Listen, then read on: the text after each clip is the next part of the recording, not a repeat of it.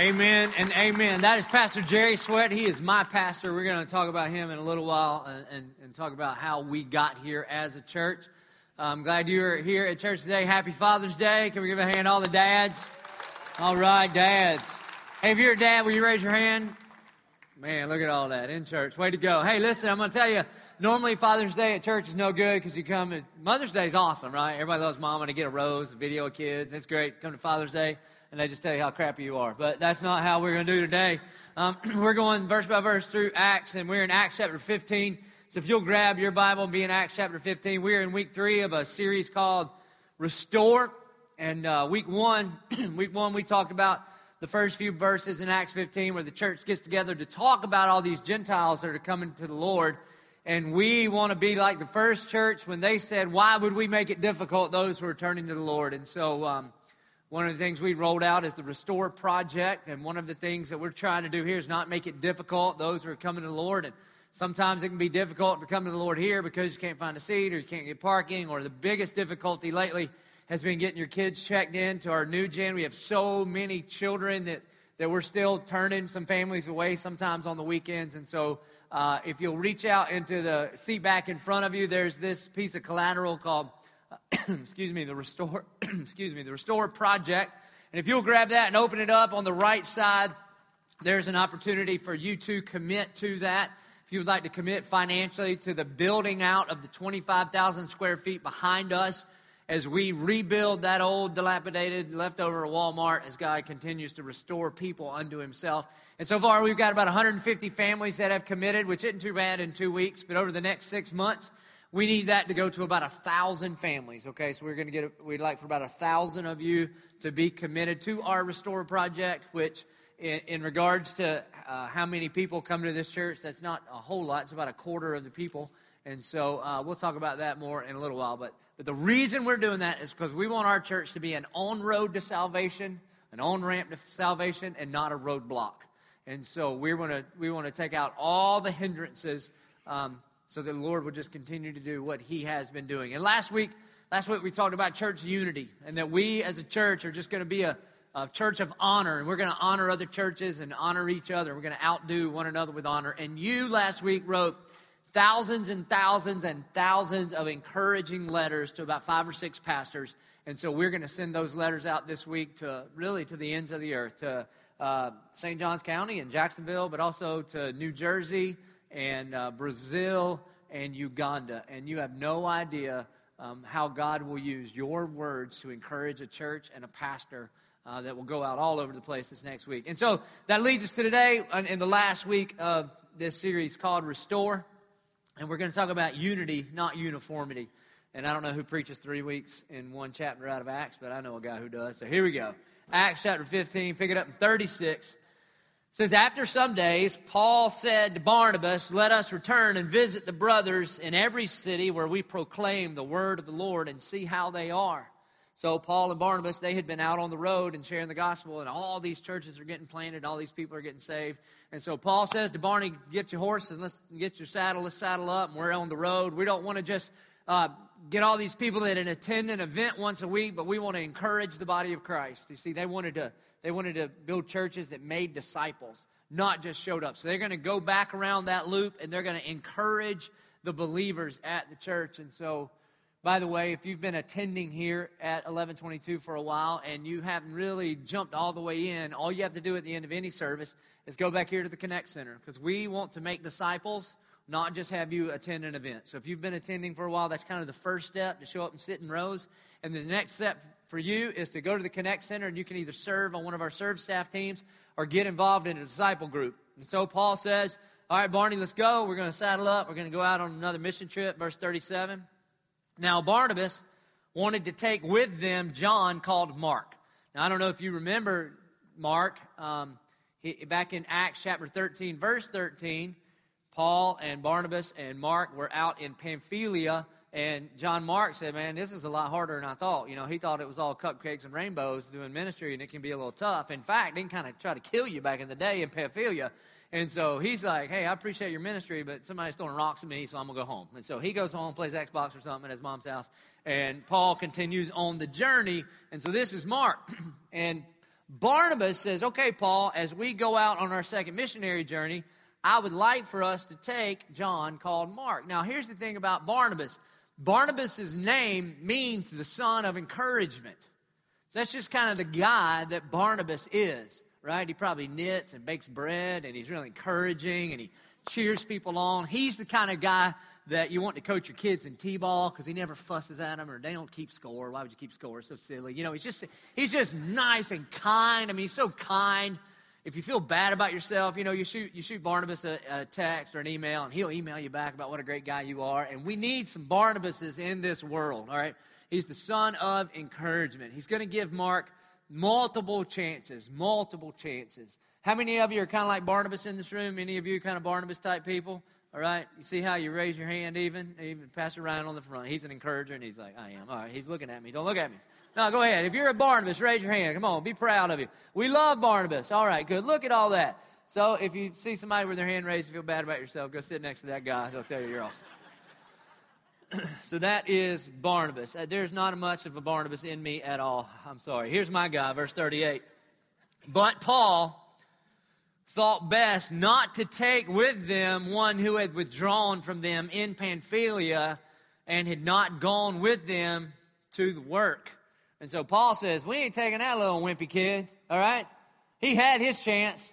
I took him, and on the way to Pamphylia, and I remember when he came in and said, Look, I stomach hurts. I got to go home. I go home. What is wrong with you, boy? Get in the game. We're doing ministry. We're taking the gospel to the ends of the earth. Go home. We'll go on then, all right?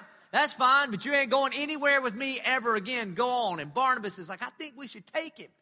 And Paul's like, You can take him. I ain't taking him anywhere, all right? We might sing songs in heaven together forever, but we ain't doing ministry on earth, all right? Because I can't count on that dude. He had his chance. He tapped out early, so he is out. Man, I like Paul. All right, so verse 39, don't miss this. And there arose a sharp disagreement a sharp disagreement. And you can imagine how that thing went. Paul's like, Look here, Barnabas, you son of encouragement. I ain't taking Mark.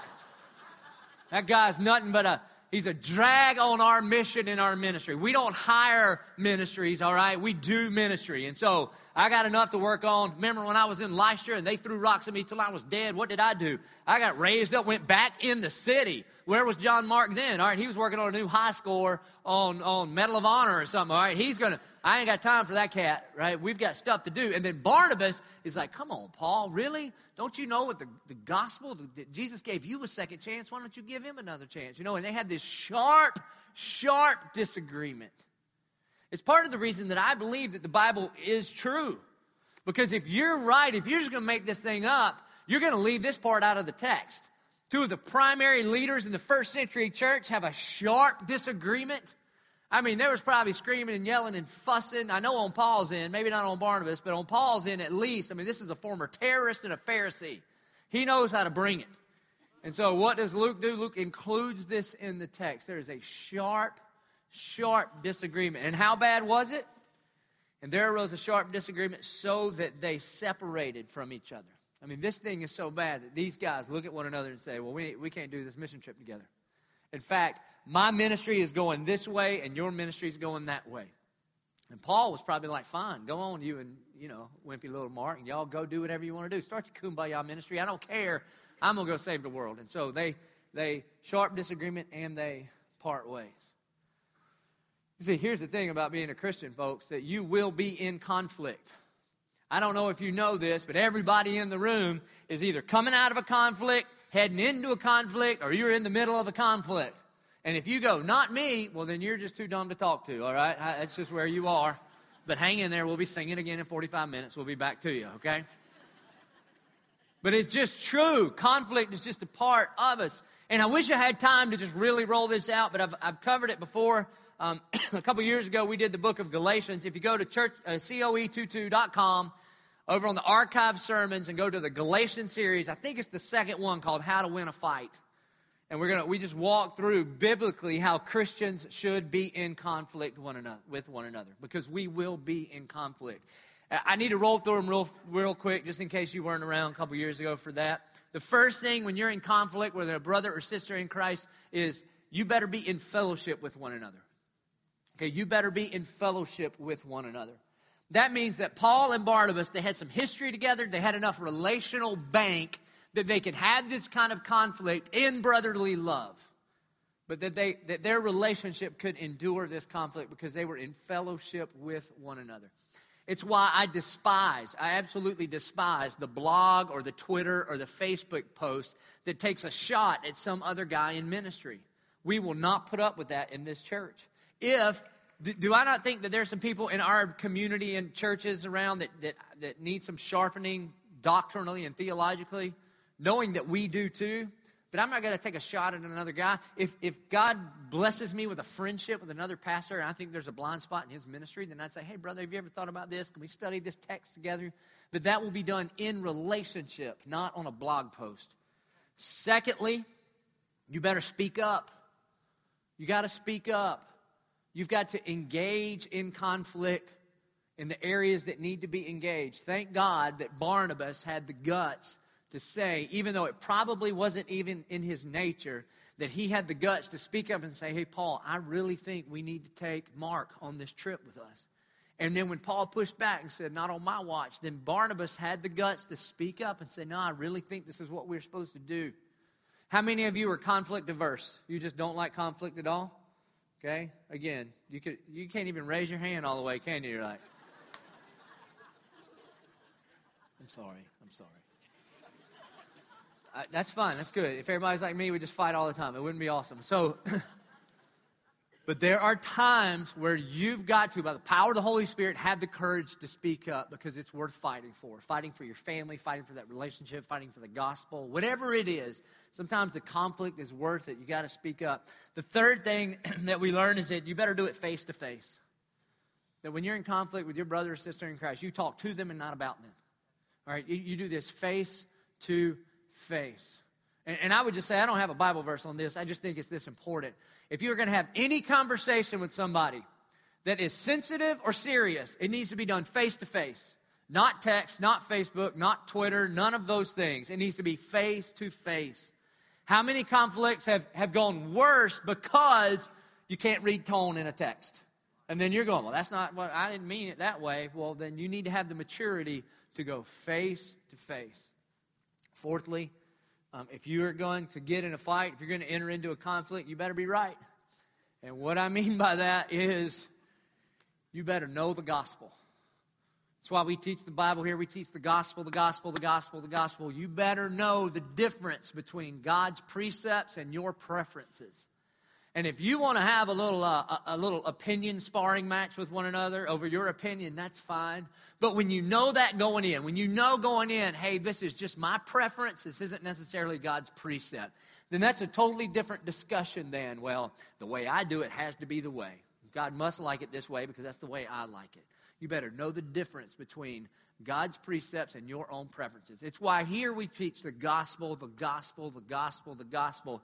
Part of the reason why is because I want you to know the gospel and see your world through the lens of the gospel of Jesus Christ. That you and I are wretched, black hearted sinners, and God loved us so much that Christ paid the price for that sinfulness and he adopted or drew us into his own family, not based on us, but because of him and his love.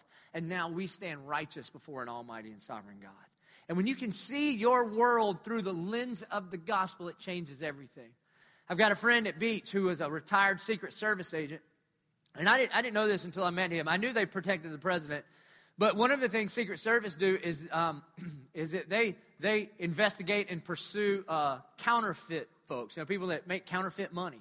And one, one of the ways they do that to identify counterfeit money, he would tell me, is that you can't, you don't have enough time in your life to study all the different variations of counterfeit money. And it gets better and better and better every year. And so what they do to get ready to identify that is they become so familiar with the real thing they study a real dollar bill so well, they know it so well that they can tell when something's not real, as, as opposed to trying to point out the defects in the fake ones. And you see, we want to be so immersed in the gospel of Jesus Christ that when somebody comes at you with something that's not the gospel, you can say, No, no, no, no, that's not the gospel. I, I, I don't even know that I can pick apart everything that you're saying, but I know that's not the truth of the gospel. So you better be right. You better be right. Fifthly, is that you need to be a firsthand witness. If you're going to be in conflict with your brothers and sisters in Christ, you better be talking about what you have experienced and not just what you've heard. And I don't care if just because you say amen at the end of it in your disciple group does not make it any less gossip. All right? This is not, I was trolling on Facebook and I saw, and therefore we need to talk about, we need to pray for Ted. Guess what I heard he was doing? That is not, that, that, that just escalates a conflict that doesn't need to happen as opposed to going face to face and one on one. You'd be a first hand witness. The sixth one is this you better check your motives. This is the one that I always have to come back to. you better check your motives. Is this about me being right or is this about his righteousness? Because I just got to tell you, I like to fight and I like to be right. I mean, I really like to be right. And I'm right so often that I just assume I'm probably right again. And one time Gretchen said to me, You always think you're right. I said, Of course I always think I'm right. Who would think they're wrong and still argue on the wrong side? If I thought I was wrong, then I would convert to the right side and then I'd still be right, right? Right. So you better check your motives in this conflict. Is this about me being right? Because the Bible says, Seek ye first the kingdom of God and his righteousness. So is this conflict for the glory of God and about his righteousness, or is this about me and my own little territory? And then and then lastly, this is this is what this makes everything different. We always seek reconciliation. Um, one of the things I do almost every week is I run my sermon by Pastor Ryan. You know, he's another theologian on staff, and I just go, all right, here's what I'm talking about. run it through, run it by him, and then and then he'll just reflect some stuff back to me. And he said one one of the major differences differences between Christian conflict and non-Christian conflict is not that Christians won't ever be in conflict, but the difference is that our goal is reconciliation, not winning. And so my relationship with you is supposed to be a reflection of my relationship with the Lord. And I have been reconciled unto an almighty God by what Christ did on the cross. Not because of my rightness, but because of his righteousness. I am reconciled to an almighty God, and I was his enemy before Christ died on the cross for me. And so there is nothing that you could do against me that would make our relationship irreconcilable. That our relationship, our goal is reconciliation. And so even though even though Barnabas and Paul have a sharp disagreement and they're separated from each other, you've got to let the Bible be commentary unto itself. And so if you go to uh, 1 Corinthians, Galatians, and Colossians, all three books that Paul wrote, there are verses in each of those books that happen after this conflict where Paul calls Barnabas things like uh, brother and co laborer. That though they had a, a different vision on how they were going to do missions and ministry. They really had a staffing issue, is what they had. And so, uh, though they, they differed on that, they could rally around one thing, which was the gospel. And that they were still reconciled as brothers in Christ. And so, they have a sharp disagreement to the point where they separated from one another. And so, we'll pick it up. Barnabas took Mark with him and sailed away and sang Kumbaya the whole way, probably. Verse 40. But Paul chose Silas and departed, having been commended by the brothers to the grace of the Lord. And he went through Syria and Cilicia, strengthening the churches. Here's the point unfiltered debate and unswerving support of the gospel are essential to the unstoppable movement of the church. Unfiltered debate. In other words, there are times where Christians need to get in the room and be able to have unfiltered debate to talk about, I think we should do it this way, and I think we should do it that way, and I want this guy on staff, and I don't want that guy on staff. Those kinds of things. Unfiltered debate and unswerving commitment to the gospel that every church's mission essentially should be the same, and that is to make disciples. And the reason I say that is because Jesus made it up, not me. It's called the Great Commission. He says, therefore, go into all nations, doing what? Make disciples. But every vision of, of individual churches, they can be all over the place on how they do that and with whom they do that and what kind of music style they had and their staffing strategy and discipleship strategy and mission strategy. Those are all kind of different visions and strategies, but the, but the gospel, the, the mission is the same. And so it's very, very important. And we see it right here in Acts 15 that they have unfiltered debate and unswerving commitment to the gospel. And those are ingredients to the unstoppable movement called the church. You see, we know the church can't be stopped because Jesus said, Upon this rock I will build my church, and the gates of hell will not prevail against it. That the church will prevail. And so there's, there's at least three, there's probably a hundred, but I can think of three. Here are three things that result from Paul and Barnabas separating. First of all, sharp disagreement led to a clarity of vision for each of their ministries. So this sharp, this sharp disagreement that they have, and then they decide to separate out of it, essentially what it did is it clarified each of the visions that God had for their lives. And if they if they didn't have the guts to enter into that sharp disagreement, then both of them could have been disobedient to what God had called them to do. If Paul says, All right, Mark, come on, just join the trip. All right, I really don't think you should, but come on. You know, the entire time he's on the second leg of his missionary journey, he's waiting for Mark to fail again. Every time the heat gets turned up, you know he's going to be looking, going, I don't know if this guy's got it. There'd be distrust in the team. It, it wouldn't be what God had called Paul to do. And if Barnabas hadn't had the guts to bring this up, then, then Mark doesn't get to be developed into the leader that, that God had called Mark to do. And so uh, the Bible says, as iron sharpens iron, so one man sharpens another. I don't know if you've ever seen somebody sharpen iron, but it looks painful. There's heat and friction. I mean, you heat that thing up till it's glowing red, and you're hitting it with a hammer, and sparks are flying, and it does not look fun. But the end product is a sharper sword. And so I bet if you were sitting in the meeting with Paul and Barnabas, you probably would have been incredibly uncomfortable. Have you ever been in one of those sharp disagreements with people? Like you're not in it, you're just near it, like a husband and wife, and you're out back, and you're like, I really don't think we should be doing this here, folks. And they're just sharply disagreeing in front of you. Well, sometimes God uses that heat and that friction to sharpen one another. And so, as a result of this, there is a clarity of vision for each of their ministries. The second thing that happens out of this is that new leadership rose up due to the vacuum created. See, if it was Paul's plan, it would have been Paul and Barnabas again. But since they decided to separate, then Paul's got to get some, he's got to fill a spot. His number two slot's wide open. So what does he do? He goes and raises up this guy named Silas. Guess who they pick up in chapter 16? They pick up this young pastor named Timothy. Now, I don't know if you're familiar with Bible study or not, but Timothy in the Bible is a big deal. Here's the rule if you get books of the Bible named after you, then you are a big deal. I mean, when you're going to bump into Timothy in heaven and be like, hey, I'm Joby. Who are you? And he'll like, I never heard of you. And, and, and I go, who are you? Timothy. You're like, the Timothy? He's like, yep. First and second Timothy. Right here. You bet. That's Timothy. Like, he's a big deal. And the only reason this was possible is because the vacuum that the separation created. God raises up brand new leaders. The third thing that happened in this is that both ministries are blessed. Both ministries are blessed. If you were to just go on with the original plan, then they're only going to one place. They're only going to Syria. But because of this, now, now Barnabas, he's going to go to Cyprus also. The ministry efforts are doubled.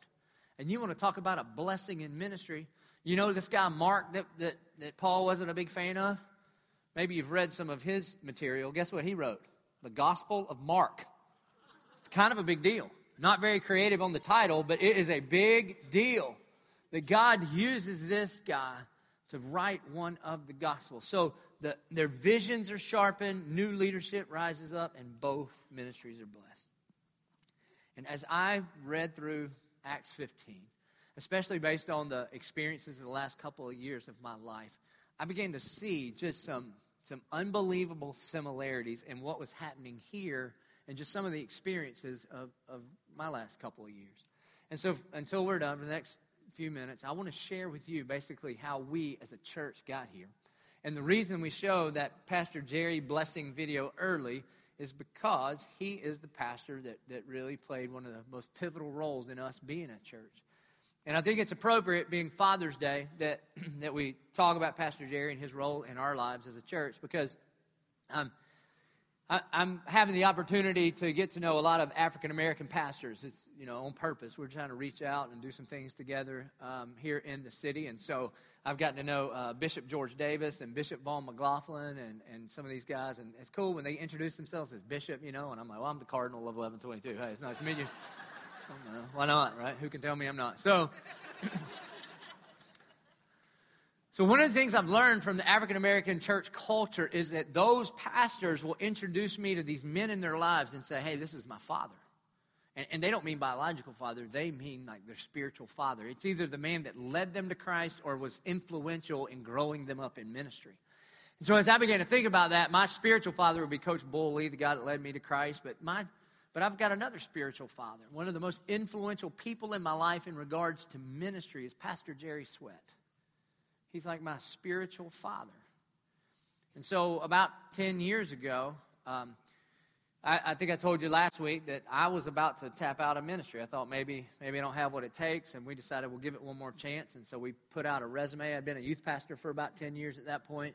And so Gretchen and I started interviewing all over the place. And quite honestly, she Gretchen tells me one day, "Hey, we got a call from a Beach United Methodist Church. Do you want to do you want to go interview there?" And, and, y'all, I wasn't Methodist. I was ordained Southern Baptist. All right, and so I, I don't even think I'd ever been to a Methodist church. I, I mean, no, it was a good church, but I didn't know anything about it. And the only reason we came is because it was beach. and I said. Hey, baby, it'll be like one of those timeshare things. If we give them a couple of hours of an interview, I bet they'll put us at a hotel and pay our dinners and like a free vacation. I was on a youth pastor budget, and you know, it's the closest vacation I could get. So that's that was. We didn't even think we'd like it. That's what we were going to do. So we showed up, and we go to an interview at Beach, UMC, and I sit uh, with these folks, just amazing group of people that ended up being some of my my closest friends in the next few years, and. And at sort of at the end of the interview, after they asked me a bunch of questions, I just said, I got one question for you. Why do you go to this church? I mean, I bet you passed eight churches to get here today. So why Beach? Why do you come to this church? And person by person just went around the circle and they shared their testimony about how they had experienced the grace of Jesus Christ at Beach United Methodist Church. And they were crying and it was just, it was rich. And we walked out of that interview. We hadn't talked anything about salary or any of that kind of thing, responsibility, job description, none of that stuff. We walked out of that room, and Gretchen, who has the spiritual gift of discernment, just leans over and says, I think we're coming into this church, aren't we? I said, I think so. And so, sure enough, uh, in 2003, we came on staff at Beach, or I came on staff at Beach UMC as the youth pastor. And things started out great. I mean, they were great the whole time I was there, but the youth ministry took off almost immediately. And uh, the, you know, lots of students started showing up. We had to divide high school middle school because so many people were there. And then Beach was going to tear down this old fellowship hall. It cost a bunch of money just to tear it down. I thought, and I said, can you just give the youth department the money, and then and then we'll we'll just kind of reinvigorate the place. And we had our own youth building, and I mean things were just going awesome. Pastor Ryan came on staff with us to, to run our middle school ministries, and it was just as good as it gets. In youth ministry world, it couldn't get any better. And then a group of leaders in the church, we all got together and said, you know what, Beach, we need something. We need something else. We need to do some other things. So, um, so we, we started 1122. We had a lot of teenagers and we had a lot of their parents, but there was kind of a gap in between. And so we got together and we stacked hands and we started 1122. And in the meantime, I was still doing student ministry. And, and God was just knitting together the Martins and the Sweats in just a way that's hard to describe. I mean, Pastor Jerry, he would come to almost every youth event. He would show up and sit in the back with his notebook. And, and I remember the first few weeks, I, I was like, hey, is everything okay? I mean, why? imagine your boss showing up to your desk every week in your biggest presentation with a notebook going, all right, Scooter, go. right? and he was just so encouraging. And I don't know if you know Pastor Jerry, he's the most encouraging person alive. If you want to feel awesome, just stand around him for a little bit. He laughs at every joke like it's the funniest thing he's ever heard in his life. Right? And so I'd say something, he'd be in the back of the youth meeting going, ha ha ha ha. And so I'd just preach to him and he'd laugh at me and it'd be awesome, all right? But he just said, I just like to hear you teach and, and I just want to go to church. And so um, his son ended up being one of my interns one year and and uh, his daughter Ashley led worship for us, and his, his daughter Lindsay led worship for us. And so I hired his wife Denise to run all of the production and worship part of what we did. And, and things were, I mean, it was just great. And then then we get together as a team and decide to start 1122. We're going to start a new service, and I was, and, and we, actually we were just all going to take turns preaching and teaching it, but I was, I think I was going to teach it the most. And the reason it's called 1122, I wish I had a spiritual reason for you, but we had a 930 service, and we were trying to start it as soon after the 930 service as we could. And we thought most of the crowd that we'll reach won't get up before 11 anyway. And we thought 1122 would be memorable, and that's what time we could start. And then, so we started calling it 1122. And then when other preachers would ask us about it, we felt like we needed a more spiritual answer. So in Ryan Stone's car, we looked through every chapter and verse of 1122s in the Bible. And thank God for Mark, the guy we're talking about now. Because like Leviticus 11:22, stuff like that gets weird, you know, sacrificing goats and stuff. So it's a horrible name for something, especially a big movement. And so, so we called it 11:22, and proof texted Mark 11:22, and Jesus answered, "Have faith in God." We went with it. And then, and then, um, and then, really from from September through that first semester, um, we didn't know if it was going to work, and really, honestly, we didn't even really care. Our student ministry, really, we saw 1122 was kind of a drain on what Pastor Ryan and I were doing in students. And so that's when we started. I started saying all kind of crazy stuff. Like, if you don't go on a mission trip, now we only had 200 people at that time. And I'd say, if you don't go on a mission trip in the next three years, this is not your service. You cannot attend here anymore. And everybody's like, that's crazy. I don't know. I'm not, he can't tell me where to go. And then they'd bring two friends the next week. Y'all got to come here, this crazy people. All right, and they show up. And then our first Compassion Sunday, uh, we lined the back of the church with trash cans, put a compassion packet in every person's hand that came through the door. And I said, We're all sponsoring a kid, and if you can't come up with $38 a month, all right, because I know that's so much, you know, it's like a Chili's lunch. But if you can't come up with $38 a month, that's fine. Take your compassion packet and throw them in the trash can on the way out, because that's where he'll eat tonight. All right, see y'all next week. And everybody's just crying and mad. You'd hear a punk in the trash can. People, all the Barnabases in the room would run over there and get that poor kid out. And about three, I, when we first started, um, the offering wasn't enough to cover the service. All right, so this was a drain on on Beach's budget, and so, uh, and I said, all right, so here's what we're going to do. We passed the plate the first month or so of the service, and then I decided we're not passing the plate anymore. We're going to do boxes. Brad Bowen, build me some boxes, all right? We're going to make it hard to give. The Bible says in, in Corinthians, do not give under compulsion. And so I don't want to. I don't want you to give under compulsion. So we're not going to put a plate under your nose and make it hard to give. We're going to hide them around the edge of the room. You got to fight your way out the rows to give. Build some boxes. Pastor Ben came to me and said, are you, "What are you doing, man? Are you trying to kill this thing?" I said, "I'm trying to with everything I'm made of. I'm trying to kill it." And he was like, "What?" And I go, "Well, here, here's the thing. All I could think about was Gamaliel in Acts chapter 5. Gamaliel is talking to the Pharisees that are trying to kill this movement of Christianity. And Gamaliel says, if this movement is of these men, then it will fail on its own. But if it's of God, then you can't stop it. And so I thought, if this thing is going to rise and fall on how good I can pre- preach and how good Ben can sing, then let's kill it as quick as we can so we can get on to whatever it is that God has for us. But if this is a movement of God, then we can't stop it if we tried. And so I tried to kill it and tried to kill it and tried to kill it, and it just grew, grew, grew, grew. So then in January, we decided to make some organizational leadership changes. Um, I handed over student ministry to Pastor Ryan, and, and basically I said, because I'm a very different leader than Pastor Jerry. And I said, all right, I've either got to take the whole 1122 and run it the way I run it with my team and my folks, and I've got to, you know, do it that way, or either I'm out. I'm back to Block 84 with our students, and I'm, I'm fine there. I kind of prefer that. And so we made those changes in January and got our team together, and we started just doing 1122. And then things just started happening in January and February. And then when we hit our first Easter, again, we were a service of about two or 300 people. And then our first Easter, 1,500 people showed up. And I don't know if you were there, but it was crazy. There were people sitting all over the place. It was just crazy.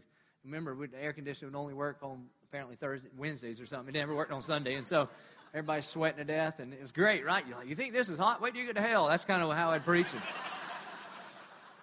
it. Something just happened. And so, so one service turned into two services, turned into three services, and God was just doing something through 1122 that none of us foresaw.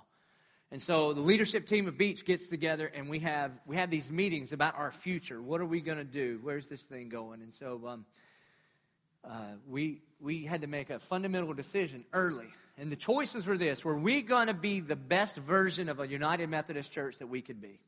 United Methodist denomination was founded by the Wesley brothers several hundred years ago, and it's a committee driven style of ecclesiology. Um, it's really based on traveling pastors. Like in the 1800s, one pastor on a horse would cover about six or seven churches. So all the decisions were made in committees, and it was really reflective of the United States government and how it's set up with checks and balances and kind of uh, uh, representative vote. That, that's kind of the way it went. And so, as we studied through the scriptures, I said, well, you know what? I see things like pastors and elders and deacons and local elders in the local church, and, and I think we should move strong in that direction. And so, we decided as a Beach UMC leadership team years and years ago that we were going to go in that direction. We were going to not ask for permission from the denomination, but we were going to go in this direction of changing things. Really, because that's what God had been blessing, and we were just trying to be obedient to what we thought He was telling us to do. but with that in mind, we did not want to snub our nose at the United Methodists. Pastor Jerry had something very dear on his heart. He, his dream was what if we could be an upward influence in a dying and declining denomination? The United Methodist denomination, just like almost every mainline denomination, has been in decline over the last 40 years. And a lot of it has to do with just kind of organizational leadership, etc. And so that's what we set out to do. And so for years we were working on that, working on that. Every, I mean, titles were changing, the way we made decisions were changing. We were, we were putting an elder board together for, for Beach United Methodist Church. And so then Pastor Jerry goes on sabbatical, goes to rest and renew and study and be filled up. And he comes back. And when he comes back from sabbatical, we were going to pull the trigger on what we've been working on for a couple of years. And so um, he gets a small group of us, staff together, and sits us down and says, I'm not sure if we can do this or not. To which like, Excuse me? He goes, Yeah, I, um, I need to get permission. I need to ask the district superintendent if all these changes that we've been working on for two years, if that's if, if we have permission to do that. And so let me just tell you, uh, in that moment, there was a, we'll call it a sharp disagreement, right? Um, unfiltered dialogue, mostly from me. Now, again, I'm sort of like Paul, and Pastor Jerry is a lot like Barnabas. And so, I mean, I'm kind of going crazy, right? And, and what? And I thought you said, and we are going to, going crazy. And, and, but I need you to think about it from his point of view for a, for a second. Um, here's a guy that, that hires in this youth pastor that we're really, really close. I mean, I was his kid's youth pastor, worked with him very, very close. And then, and then he's at a, a great church, 2,000 people at his church. And then what does he do? Because he recognizes whatever he recognizes. And, and he says, I tell you what, I'll give you the pulpit. Go ahead. And that, that, um, that the service that the youth pastor is preaching is the one that most of the people are attending. And you know what most senior pastors would do at that point? They go, All right, thanks, I'll take over now. All right? But what does he do? He just, no, no, he just kind of stays out of the way, just cheerleads, just the biggest fan that we have. And then, um, and again, I, am a pretty aggressive leader and, and, trying to push the ball down the field as fast and as far as we can go. And then on the eve of, the, of making these decisions and going public with them, he goes, All right, timeout. I think I got to go talk to the United Methodist, the, the organization that I have been a part of. He's, he's been a pastor of United Methodist Churches for like 30 years. And I mean, that's just, just the, the family that he grew up in. And so we thought, well, what are we going to do? And so, sure enough, when he went to get permission, they said, Yeah, you're right. You can't do that. You can't have local elders in your church, and Joby's not a Methodist pastor, so he can't be a pastor at your church, and those kinds of things. And we, ah, what are we going to do? So that same leadership team gets back together in St. Augustine. And we go around, we worked on it for three days, and everybody in the room sort of pitched here's the future. Here's a potential option of what direction we could go. And everybody in the room is talking about, all right, um, hey, let's just step back, reassess, and let's stick to the plan. It's just going to take us a little longer than we thought. And so we all make our presentations to Pastor Jerry about, about how we should all stay together, me included. I thought maybe that's what we could do. And then I said, but Pastor Jerry, here's the thing you're the senior pastor of this church. God has appointed you as the leader of this church. This is your flock, not mine, your flock. So you have to make that decision. You've got all the wise counsel that we have. Now you have to make the decision. And so, in typical Pastor Jerry fashion, he said, I've got to go pray about it. And so he went off to a sleepless night of prayer. I went, drank a beer, and went to sleep. That's what I did. Woke up the next morning, and we showed up in this meeting with my future, my family's future, all, a lot of our staff people's future hanging in the balance. And we sat at a table and looked at him. And he talked about that night a little bit in prayer. And then he looked at us and he said, Well, Joby, I think it's time that you become a lead pastor of your own church. I just really have a peace about that. And I thought, well, that's funny because I kind of haven't feel nauseated about it. So it's kind of weird how the Holy Spirit works in you and me differently, but that's cool. But when he said it, as soon as he said it, I knew. I knew, I knew, I knew. I knew that God was calling me to do this. I didn't know it'd be all this. We didn't know Walmart. We didn't know anything. I thought I'd be delivering pizzas or something like that to try to. Most, most church planners are bivocational for the first few years. So I was, and I don't really have any skills, so I thought I'd, I'd have to do something like that. I looked down in my Bible. My Bible just happened to be open to uh, Acts 18, and I looked down and just saw red letters. And I know it's out of context, but here's the first thing that I read after he told me I was going to be the lead pastor of my own church. It says, Do not be afraid, but go on speaking, and do not be silent. For I am with you, and no one will attack you to harm you, for I have many in this city who are my people. That's the first thing I read. And so I said, Okay, let's do this. And then, here's what you've got to know. And from that moment, from that moment, Pastor Jerry leveraged everything he had to launch the Church of 1122. Because let me tell you what he could have done. He could have sitting at that table, he could have looked across at me and said, All right, I think it's time you, you're the senior pastor of your own church. And he could have gotten up from the table and said, Now, good luck with that. All right, all the beach staff, let's go get on the beach bus and go back to the beach church. All right, Pastor, good luck with you and your ministry. And he could have just walked out of the room then. But that's what, how I felt. All right, so, but Instead, you know what he did? From that very moment, he leveraged everything he had for the launch of the church of 1122. Was there sharp disagreement sharper than you would have been comfortable sitting in the room being a part of? But you know what happened? Clarity of vision. Not only did, did, God's vision for my life become clear to be the lead pastor of our church, but, but there was also a renewed clarity of vision for Pastor Jerry to lead Beach Church. And you know what else happened? Is that new, uh, there, there were new leadership that was, that was raised up around us. There's new leadership at Beach, and then new opportunities for leadership, not just for me, because I couldn't be the lead pastor at a Methodist church, but I, I'm able to be a lead pastor. There was new leadership opportunities for me and for people around me. Pastor Ryan, who again I hired five or six years ago to come in and run middle school, he, he now runs all the ministries of, of the whole church. And folks, when we hired him, he was so young. All right, we hired him to, to run middle school. His first mission trip, he took middle schoolers on mission trip, but he wasn't old enough to drive the rental van. All right? so we had, uh, we had, hey, can we get some adult, Hertz won't let pastor drive the kids on the mission trip. And so that, that leadership vacuum, God's beginning to raise up more and more leaders, and God has blessed both ministries. God has blessed both ministries. And you have no idea what Pastor Jerry had to go through so that we could be the church of 1122. I mean, he put everything on the line his pension, his retirement, his status in the United Methodist denomination, him, his, his security as the senior pastor of Beach UMC. And not only did he just, he, and he didn't just, he wasn't just a martyr but he, he, he led in such a way, and the way that Pastor Jerry leads, he led in such a way that the district superintendent and the bishop of the United Methodist Conference in this area got on board and gave its full blessing for a United Methodist church to launch a non denominational church for the first time in denominational history. Amen? So, there's a, a church magazine that did an article about about the launch. It, it came out about it came out last summer. A guy named uh, uh, Tim Stevens wrote this, friend of mine. I won't there's a I won't read you the first part. I'll just kind of pick it up uh, mid go here. It says last month Mark Beeson and I had the opportunity to go to Jacksonville and to spend the day with Pastor Joby and several of the leaders from Beach UMC. The story that is unfolding there is unlike any I've ever heard. Let me give you a few highlights, and then it just goes to bullet points. And it says Beach UMC is a church of around 2,000 people attending. Approximately 1,500 of them attend what is called 1122. This service started less than three years ago and has exploded in growth. The other 500 people attend Beach either in the original contemporary or traditional service.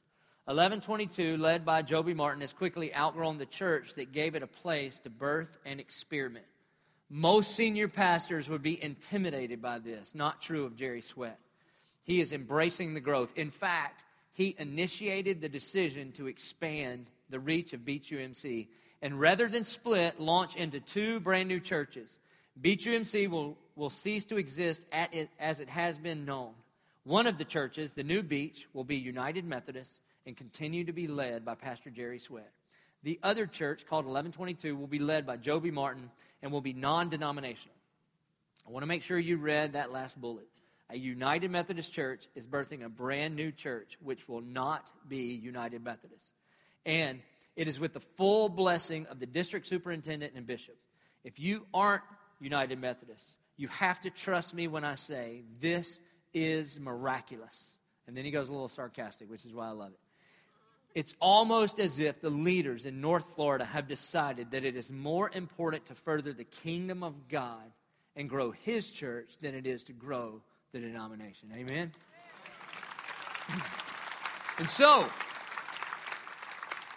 oh, and then what I love is there's two pictures in here. I don't know if you can see it or not. You probably can't. You just got to trust me. There's a picture of me just talking to people, looking all mean and mad, and then there's Pastor Jerry serving in Uganda, right? Isn't that how it goes? It's usually how it goes. and so, I, I, can't help but think of, look at what, what's happened here in the last 18 months and see that, yeah, there was a sharp disagreement, but it was in love, it was in relationship, um, it was rooted in the gospel.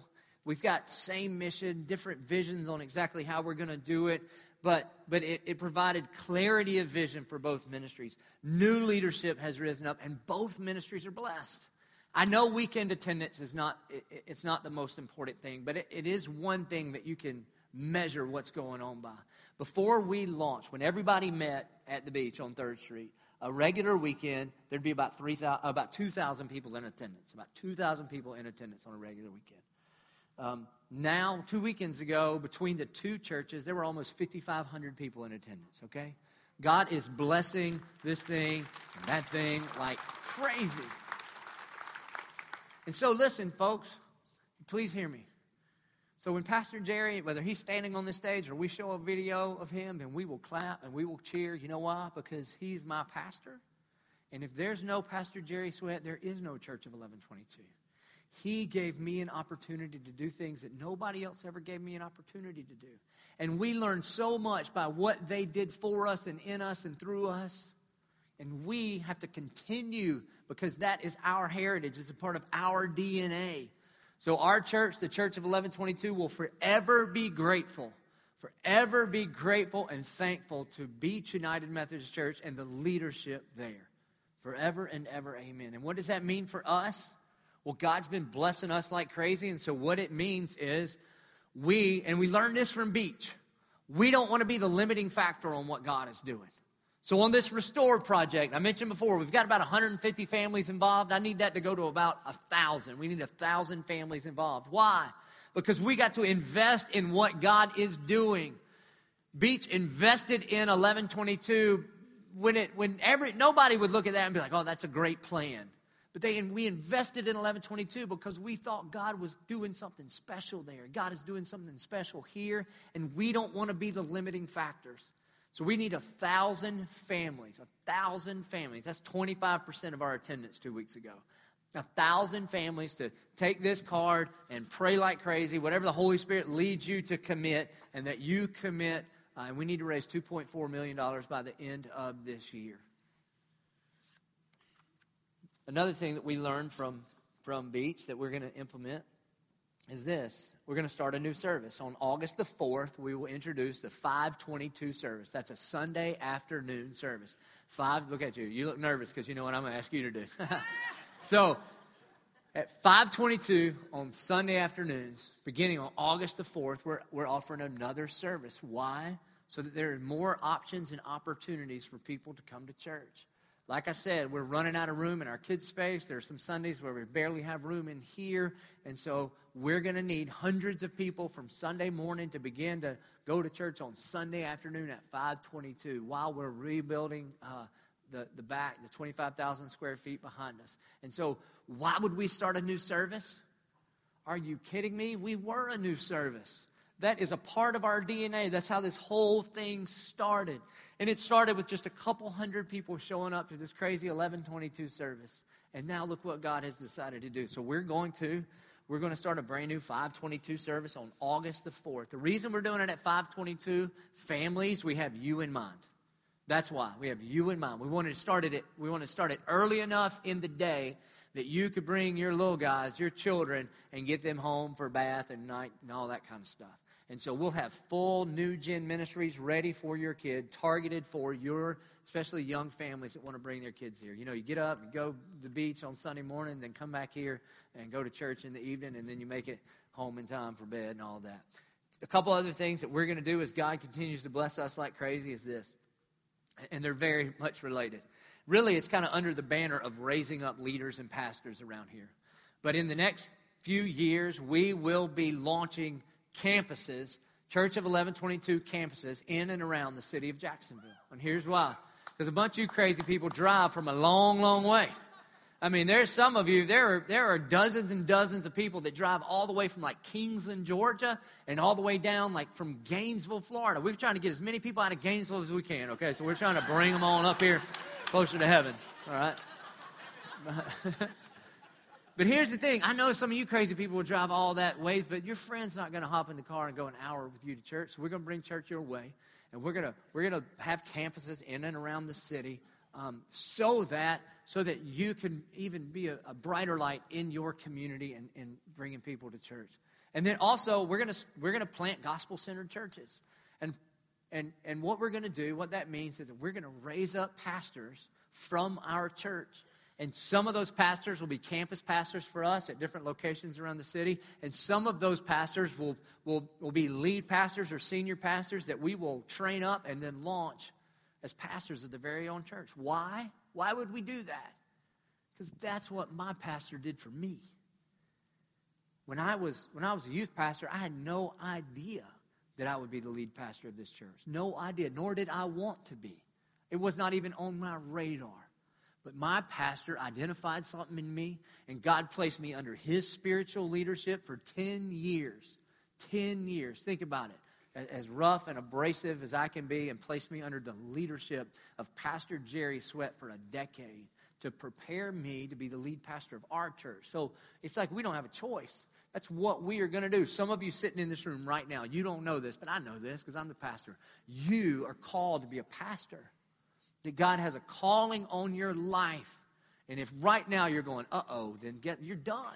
And so we're going to raise you up, raise you up, train you in leadership and theology and, and ministry philosophy. And some of you we're going to plant as campus pastors, and some of you we're going to launch as, as pastors of your very own church. Why? Because that's exactly what Beach did for us.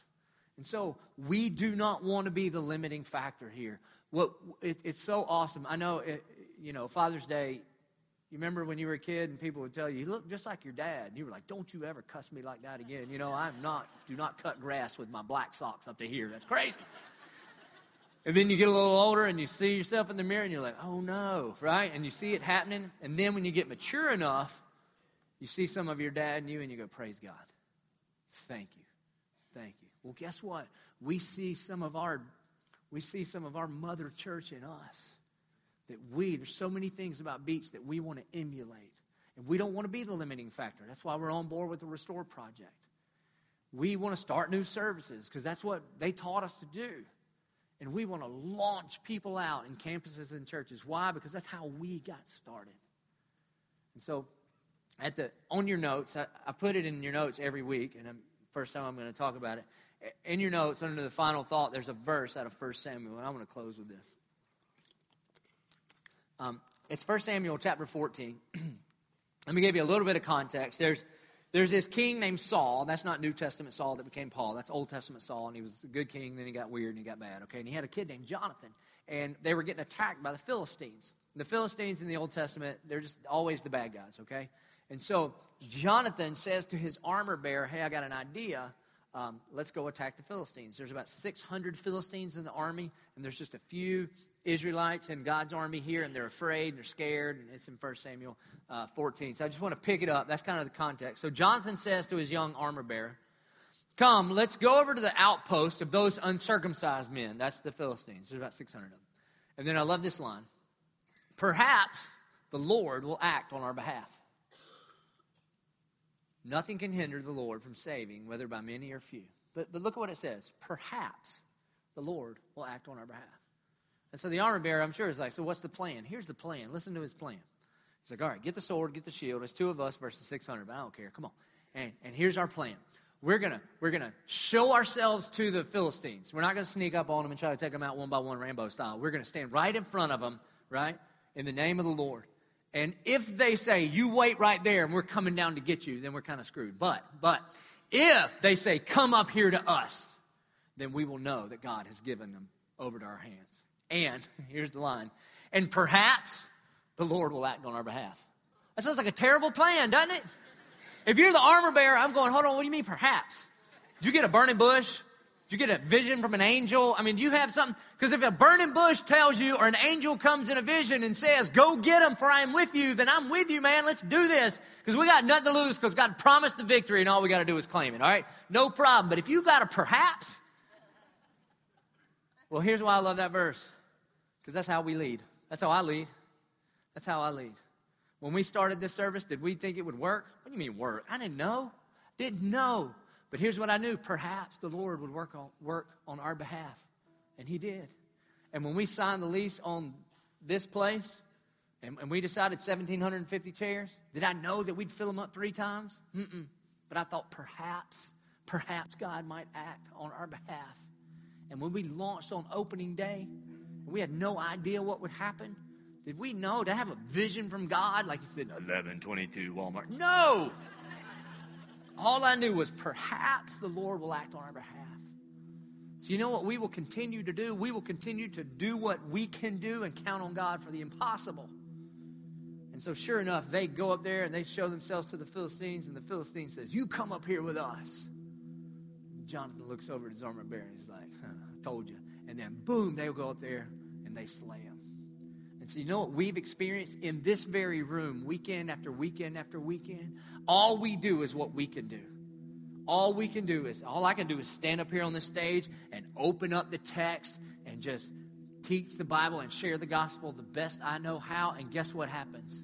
Guess what happens? Perhaps Perhaps that guest you brought today, perhaps that friend that you're going to bring next week, perhaps your dad that you that doesn't want to do anything with church and not even sure he believes in God, and, and he knows that he doesn't need any of that stuff they're selling down at the old Walmart. And perhaps he'll show up one day and the Holy Spirit of God will do what only God can do. And perhaps God will work on our behalf and he will reach into his heart and save that one that is far from him. We've only seen it done 570 times since we opened the doors on September 23rd. Amen?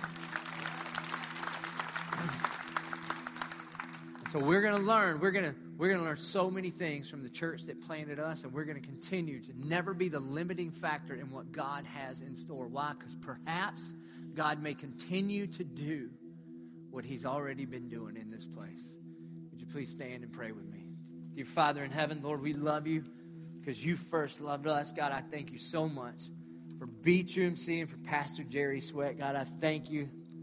I thank you for his maturity. I thank you for his humility. I thank you for all of the things that he put on the line for the benefit of this church.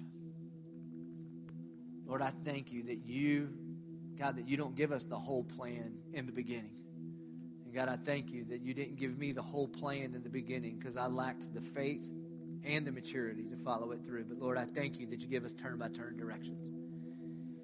And so, Lord, we thank you for sharpening a vision. Lord, we thank you for raising up more leaders. And God, we thank you for your blessing.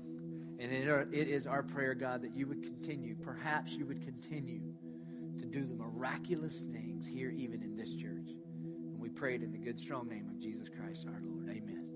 Hey, listen, we respond every week. God initiates, we respond. We respond by coming to the altar. If you need to come to the altar and just lay some things at the foot of the cross, we want you to do that. We respond by bringing our tithes and offerings to the gift boxes that are hidden around the edge of the building. Uh, we respond if you want to get involved in the Restore project and you fill out that commitment card. We've got some buckets on the sta- or on the steps right here, or you could drop off your commitment cards in one of the giving boxes around the side. And we respond by unifying our voices together to sing to the God that loves us. So let us respond.